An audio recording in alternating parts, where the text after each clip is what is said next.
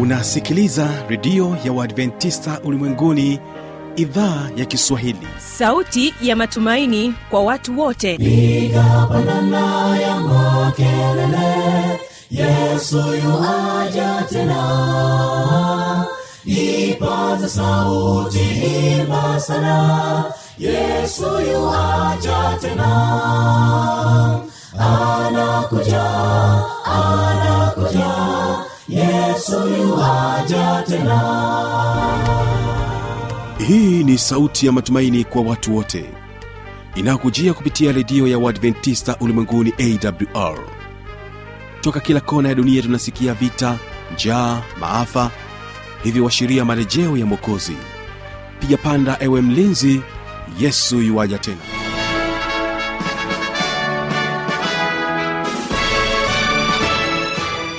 Ni matumaini yangu mpendwa msikilizaji, hujambo na unaendelea kutegea sikio idhaa ya Kiswahili inayopatikana katika masafa mafupi ya mita bendi ishirini na tano. Pia unaweza ukatupata kupitia tovuti ya double-u double-u double-u dot a w r dot org. Unaweza ukatusikiliza kupitia Morning Star Radio kutoka jijini Dar es Salaam pamoja na Rock F M kutoka jijini Mbeya. Mimi ninaitwa Fanueli Tanda, nikukaribisha tena katika matangazo yetu. Na mpendwa msikilizaji, wanaotufungulia matangazo yetu tena ni Dodoma Advent. Wanasema kwamba tajificha kwako. Salama chini ya mwamba mkubwa, nafsi katika mizozo huzuni, mdhambi mcho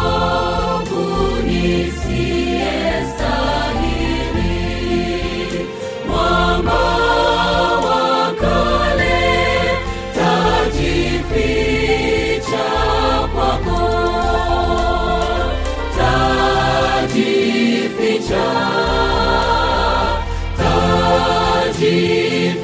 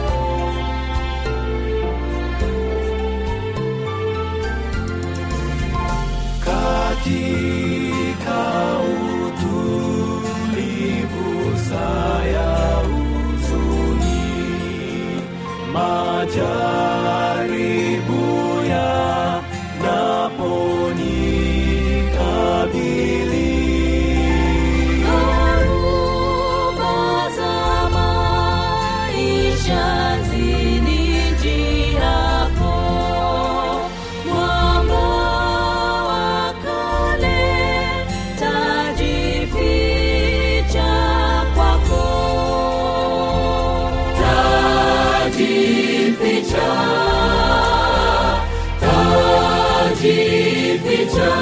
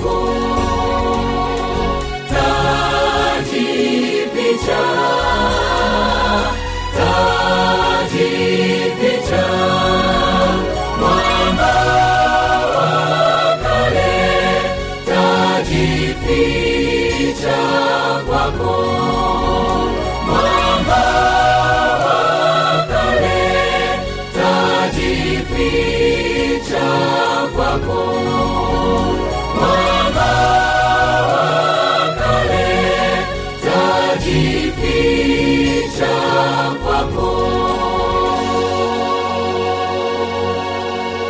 Asante sana Dodoma Advent. Basi moja kwa moja nikukaribisha katika kipindi kizuri cha Ijali Afya Yako, na hapa utakuwa naye mwana saikolojia kutoka chuo kikuu kishiriki cha Jordan hapa mkoani Morogoro ambaye anaitwa Irene Mukoi. Anakuja na somo linalosema kwamba sababu za kisaikolojia zinazoweza kupelekea magonjwa ya kimwili.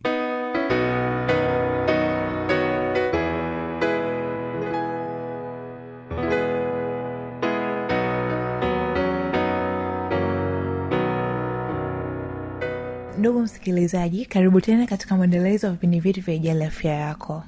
Awali tuliweza kukusikiliza na kujifunza juu ya sababu za kisaikolojia ambazo zinaweza kupelekea magonjwa ya kimwili ama magonjwa ya kibiolojia. Somo letu la leo ambapo tutaangalia sababu za kibiolojia ambazo zinaweza kupelekea magonjwa ya kisaikolojia.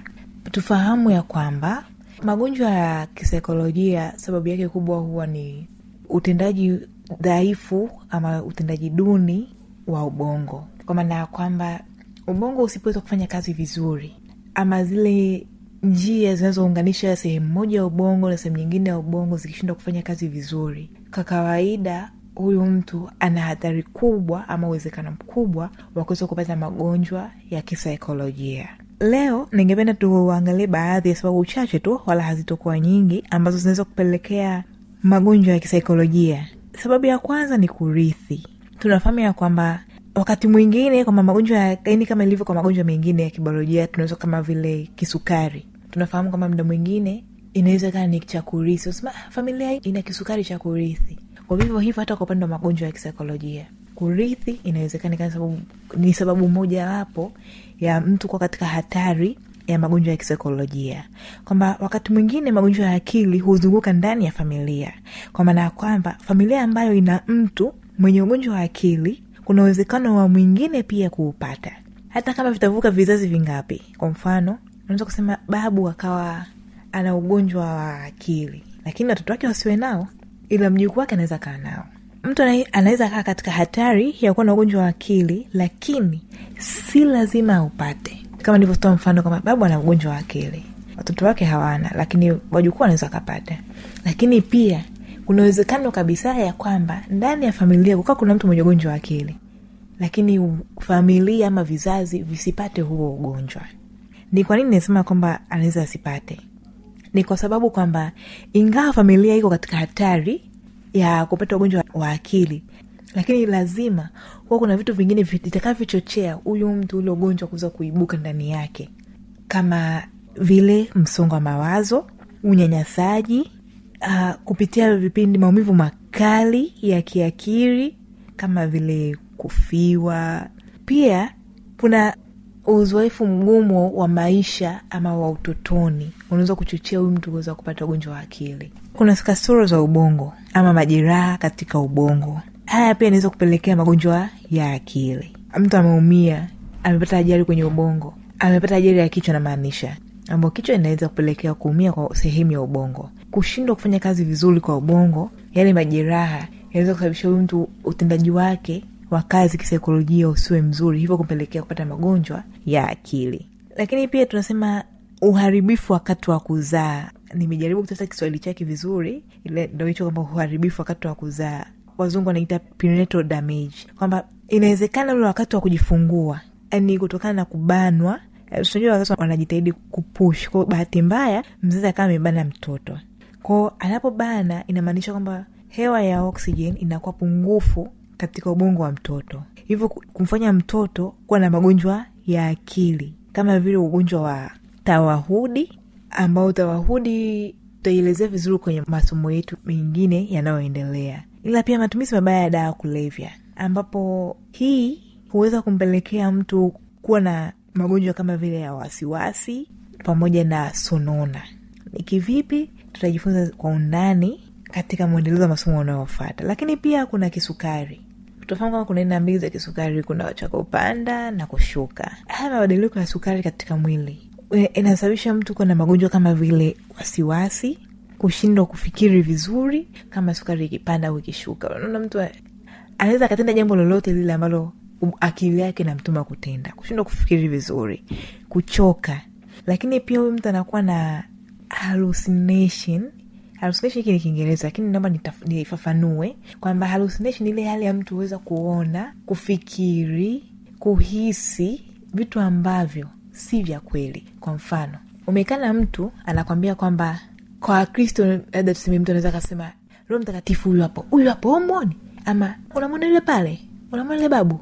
Lakini wao mtu ameviro kiangalia hauoni, ila yeye anaona. Ama unaweza kumwita sema niache bwana, kwani mimi nimekuona hivi, sikufanya hivi, sije kunaona. Anasikia ila kitu ambacho hakina ukweli. Yaani anasikia na kuona vitu ambavyo havina ukweli katika uhalisia, hali halisi ya maisha. Lakini pia kuna sonona. Kwa mtu mwenye kisukari, hii sonona inatokana na hasa hasa kuwa na hofu juu ya uhai, kuishi. Kwa sababu anakuwa na msongo wa mawazo, ninaumwa kisukari, nimefikia hatua hii ya kisukari, labda nimeanza kukatwa mguu. Tunafahamu kisukari kinaweza kumpeleka mtu kupofuka na kadhalika. Kwa hiyo changamoto za ugonjwa wa kisukari zinafanya mtu kuhisi, kuona, kuanza kupata sonona kwamba muda wangu wa kuishi hautakuwa mwingi. Sina muda mrefu wa kuishi duniani. Kwa hiyo ni baadhi ya mambo ambayo yanampelekea mtu kupata changamoto ama magonjwa ya kisaikolojia. Kwa leo tumeweza kuangalia baadhi na nisema ni machache, lakini tutaendelea kujifunza mengi zaidi katika vipindi na mwendelezo unaofuata wa Ijali Afya Yako. Karibu sana, endelea kufuatilia vipindi vyetu.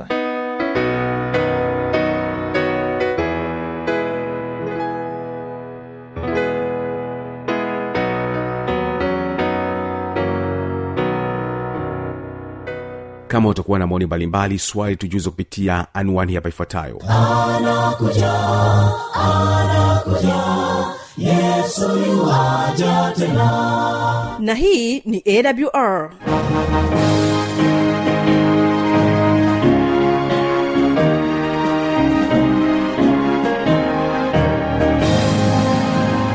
Radio Adventista Ulimwenguni A W R, sanduku la posta mia moja sabini na mbili, Morogoro, Tanzania. Anwani ya barua pepe ni kiswahili at a w r dot org. Namba ya mawasiliano simu ya kiganjani sifuri sita tano tatu tano saba sifuri nane moja nne, na pia unaweza kuwasiliana nasi na idhaa ya Maasai kwa nambari sifuri saba sita tisa tisa nane sita tatu tano tano.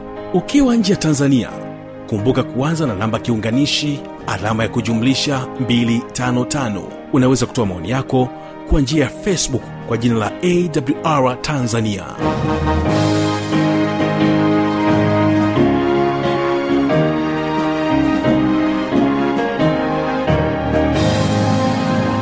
Karibu tena katika kipindi cha pili, ni siri za ushindi, na hapa utakuwa naye Emmanuel Ulime, naye ni mwanasaikolojia kutoka Chuo Kikuu Kishiriki cha Jordan. Anakuja na somo linasema kwamba nguvu ya msamaha. Unawezaje kusamehe? Na utatumia mbinu gani ili iwe kazi rahisi kwako kuweza kusamehe? Msikilize mwana saikolojia akieleza kwa uzuri kabisa nguvu ya msamaha.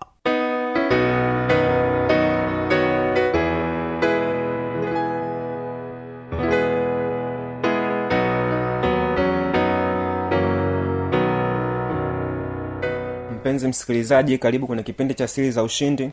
Siku ya leo upo nami Emmanuel Ulime, mtaalamu wa saikolojia kutoka Chuo Kikuu cha Jordan. Mada yetu leo ni nguvu ya msamaha. Je, msamaha ni nini?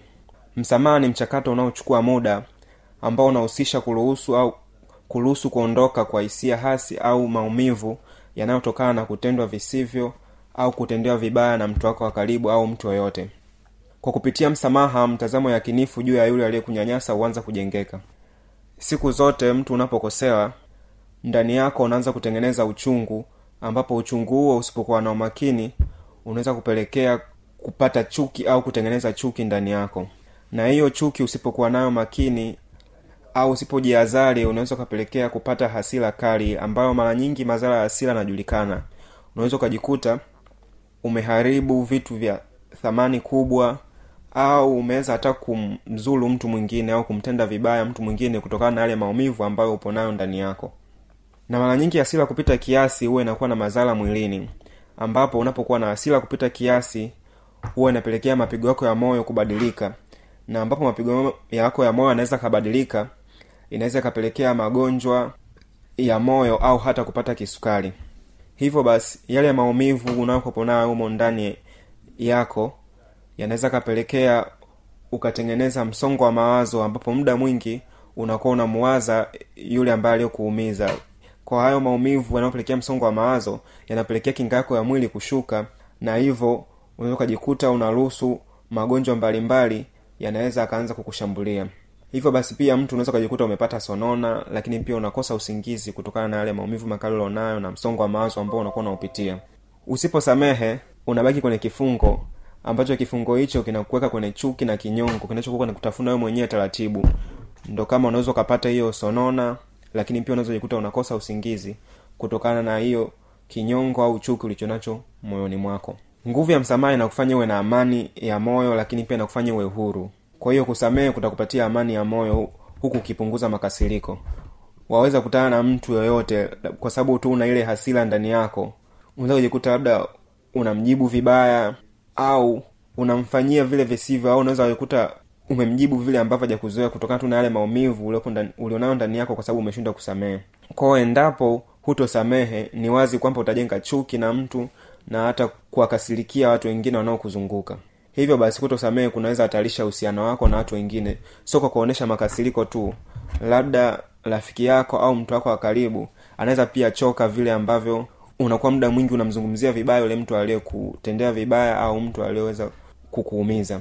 Kwa kutosamehe pia kumekuwa kunasababisha madhara mbalimbali, sio kwa mtu husika tu, bali kwa jamii au na kizazi. Kizazi kwa maana ya watoto wanaokuwa wanazaliwa au kukuzwa.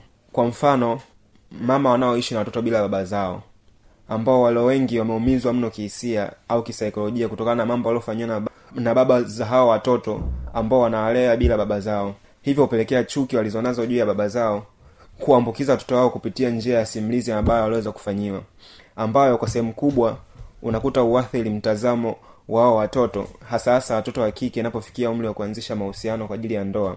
Wanaweza kuwa na hofu kuwa yale ambao mama zao labda waliyapata au kuyapitia yanaweza akatokea na wao pia. Kwa hiyo unakuta wamevunja uaminifu zidi ya wanaume katika kuingia kipindi cha mahusiano. Mtu anakuwa na hofu kubwa kwamba naweza nikapitia yale ambayo mamangu alipitia. Lakini pia vile vile watoto ambao wanakuwa wamelelewa na baba zao pia nao kuna mabaya ambao baba zao anaweza akasimulia kuhusiana na mama zao, ambao yanaweza akaathiri mahusiano yao ya baadaye. Kwamba anaweza akaanza kwamba yeye labda jinsi ambao babangu alifanyiwa na huyu mke wangu kwa baadaye anaweza kapo hivyo. Kwa hiyo unajikuta mtu anashindwa kuingia katika mahusiano kutokana tu na kwamba yule mtu alishindwa kusamehe mwanzo, akabaki na yale maumivu na ikasababisha yale maumivu akaenda kuyasambaza kwa watoto wake. Kwa kizazi kizima kinajikuta kimeathirika kutokana na hasira za huyu mtu mmoja au yale maumivu ya kutosamehe ya mtu mmoja. Unaweza kujifunza kusamehe kwa wepesi kwa kusikiliza sababu za makosa hayo kufanyika au sababu ya mtu kukutenda vibaya. Ni kweli kwamba wanadamu duniani tumekuwa tof- na tofauti zetu ambazo zinatufanya watu kuwa kipekee, kwamba mimi niwe kama mimi lakini pia wewe kama wewe.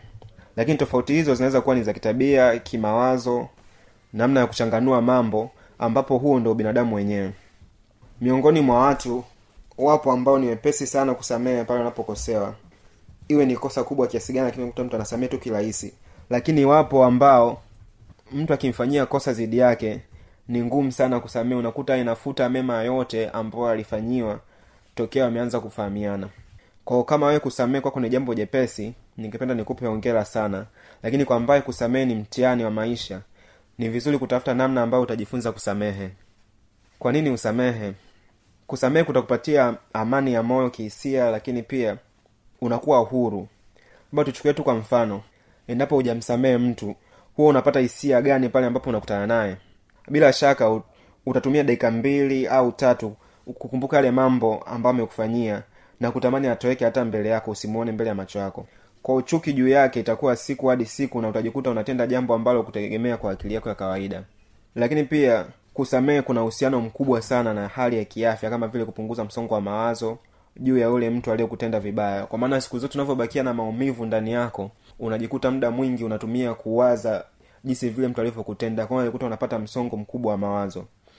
Kwa hivyo kusamehe kunaweza kukupa faida kubwa sana kwa afya. Inaweza ikawa ni faida kubwa kwa afya yako, ikiwemo kama kutengeneza matokeo chanya unapokuwa unatumia dawa mbalimbali za kimwili. unapokuwa unatumia dawa mbalimbali za kimwili. Kwa mfano mtu unaweza kuwa anaumwa anatumia dawa fulani, unaweza kukuta hizo dawa zikusaidii kutokana tu na kwamba una msongo wa mawazo ambao unatokana na hiyo chuki uliona ndani yako au maumivu uliona ndani yako, yanafanya zile dawa zisiweze kufanya kazi katika mwili wako. Kwa hivyo unapokuwa umeweza kusamehe inakusaidia, unakuwa huru, lakini kinga yako ya mwili inaimarika pia. Lakini pia kusamehe kunaweza kusababisha ukapunguza kule kulalamika, ambao kulalamika maana yake ndio umesamehe kwamba roho yako inakuwa imebaki nyeupe, kwa unakuwa ni ngumu kwa ni mtu mlalamikaji mlalamikaji sana. Lakini pia kama kutosamehe kuna kupelekea msongo wa mawazo, ni dhahiri kwamba utakuwa unakosa usingizi. Kwa unapoweza kusamehe inakusaidia kuongeza kiwango chako cha usingizi. Kwa hii ina maana kwamba mtu asiyeweza kusamehe anapitia wakati mgumu sana, kwa sababu utashindwa kuimarisha mahusiano na rafiki zako, lakini pia itakufanya utengeneze uadui. Kwa hiyo kusamehe ni njia nzuri ya kujilinda na hasira. Kwa kusamehe kuna imarisha saikolojia yako, lakini pia kusamehe kunapunguza maumivu sugu. Kwa kusamehe pia ni kukaribisha uponyaji wa mwili na hisia kiujumla. Kwa endapo utajifunza kusamehe na kuendelea na maisha, bila shaka uwepo wa mtu aliyekuumiza au aliyekutenda visivyo hakutaumiza tena hisia zako wala kukusababishia mawazo yote ambayo yanaweza kukusumbua. Kwa mara kadhaa binadamu tunajiweka katika nafasi ya kulaumu pale ambapo jambo baya linafanyika juu yetu, lakini pasipo kutafuta sababu ya kwa nini mtu kafanya hivyo. Labda pengine unaweza kumsikiliza labda na ukamuelewa, ikawa rahisi kwako wewe kumsamehe. Na muda mwingine mara nyingi watu wanaanza kana tendea vibaya kutokana tu na si wenyewe labda tumesababisha wao kutenda hivyo. Kwa ni vyema si wenyewe kujitafakari kwamba kwa nini mtu kafanya hivi au kumsikiliza kwa nini kakufanyia hivyo. Hiyo itakurahisishia uweze kumsamehe mtu. Kwa ni vyema kutafuta chanzo cha kosa na ukitatue, kwa sababu ukifanya hivyo utaboresha mahusiano. Kwa msamaha ni ufunguo wa kujenga mahusiano yenye afya, hivyo unajifunza kusamehe aliyokosea na unakuwa unaboresha mahusiano yako. Kuna mbinu kadhaa ambazo za kusaidia kusamehe. Kuna mbinu hizo wewe unategemea kosa ambalo umefanyiwa. Kuna baadhi ya makosa yanahitaji msaada wa kisheria, endapo ni jaribu la mauaji labda au kukujeruhi au kusababisha ulemavu wa maisha. Kwa haulazimishi kusema kwamba labda kwa sababu mtu amekutishia kutaka kukuua au kukufanyia kitu chochote ambacho kinahatarisha hali yako ya kimaisha au kusababisha ulemavu wa maisha, kwamba umsamehe usimchukulie hatua, ila yapaswa um, umsamehe, lakini kama inahitajika kumchukulia hatua inapaswa kumchukulia hatua kwa ajili ya kujilinda wewe na afya yako pia. Lakini ni mara nyingi kama mtu anakuwa anataka kuhatarisha labda afya yako. Lakini pia kusamehe hakumaanishi kwamba uendelee kuwa na mahusiano na huyo mtu. Kwa hiyo unaweza kumsamehe mtu lakini ukaendelea kukaa naye mbali, endapo kama labda mahusiano yake baina yako na yeye yanaweza kuhatarisha labda afya yako, kusababisha ulemavu au hata hivyo kukuondolea uhai. Lakini moja ya njia moj- ya kusamehe ni vyema kufahamu msamaha ni nini na una umuhimu gani. Ndio kama tulivyosema kwamba umuhimu wa msamaha upo mwingi sana, kwamba unakupunguzia msongo wa mawazo, unaweza kukusababisha unaweza kukusaidia kwamba ukapata usingizi vizuri, lakini unaweza kukuondolea hasira ambayo inaweza kukupelekea ukapata madhara mengine sio tu ya kimwili, lakini pia unaweza kusababisha hata madhara ambayo yanaweza kukufanya wewe ukakaa katika sehemu mbaya katika maisha. Hasira kwa mfano ukiwa hujasamehe afu na ukatengeneza hasira kali, inaweza kusababisha hata kumuumiza mtu au hata ukafanya mauaji ambayo husababisha ukaishia sehemu mbaya. Unaweza hata ukafungwa au hata kumuumiza mtu kwa namna yote ili kukaribia hata mahusiano. Kwa tunaona kwamba msamaha una nafasi kubwa sana katika maisha yetu. Na unaweza kusamehe kwa wepesi kwa kutafuta ushauri kwa watu ambao wana hekima au hata kwa wataalamu wa kisaikolojia na ushauri. Huu ndio mwisho wa somo letu. Asanteni kwa kusikiliza.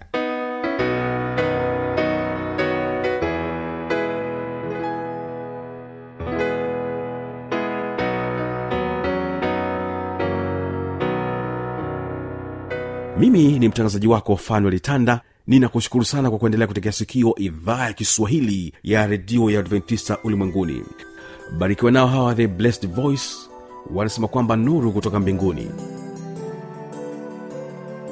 Katika giza la dhambi Yesu aliniita, nilipokuwa gizani bila tumaini, kwa sauti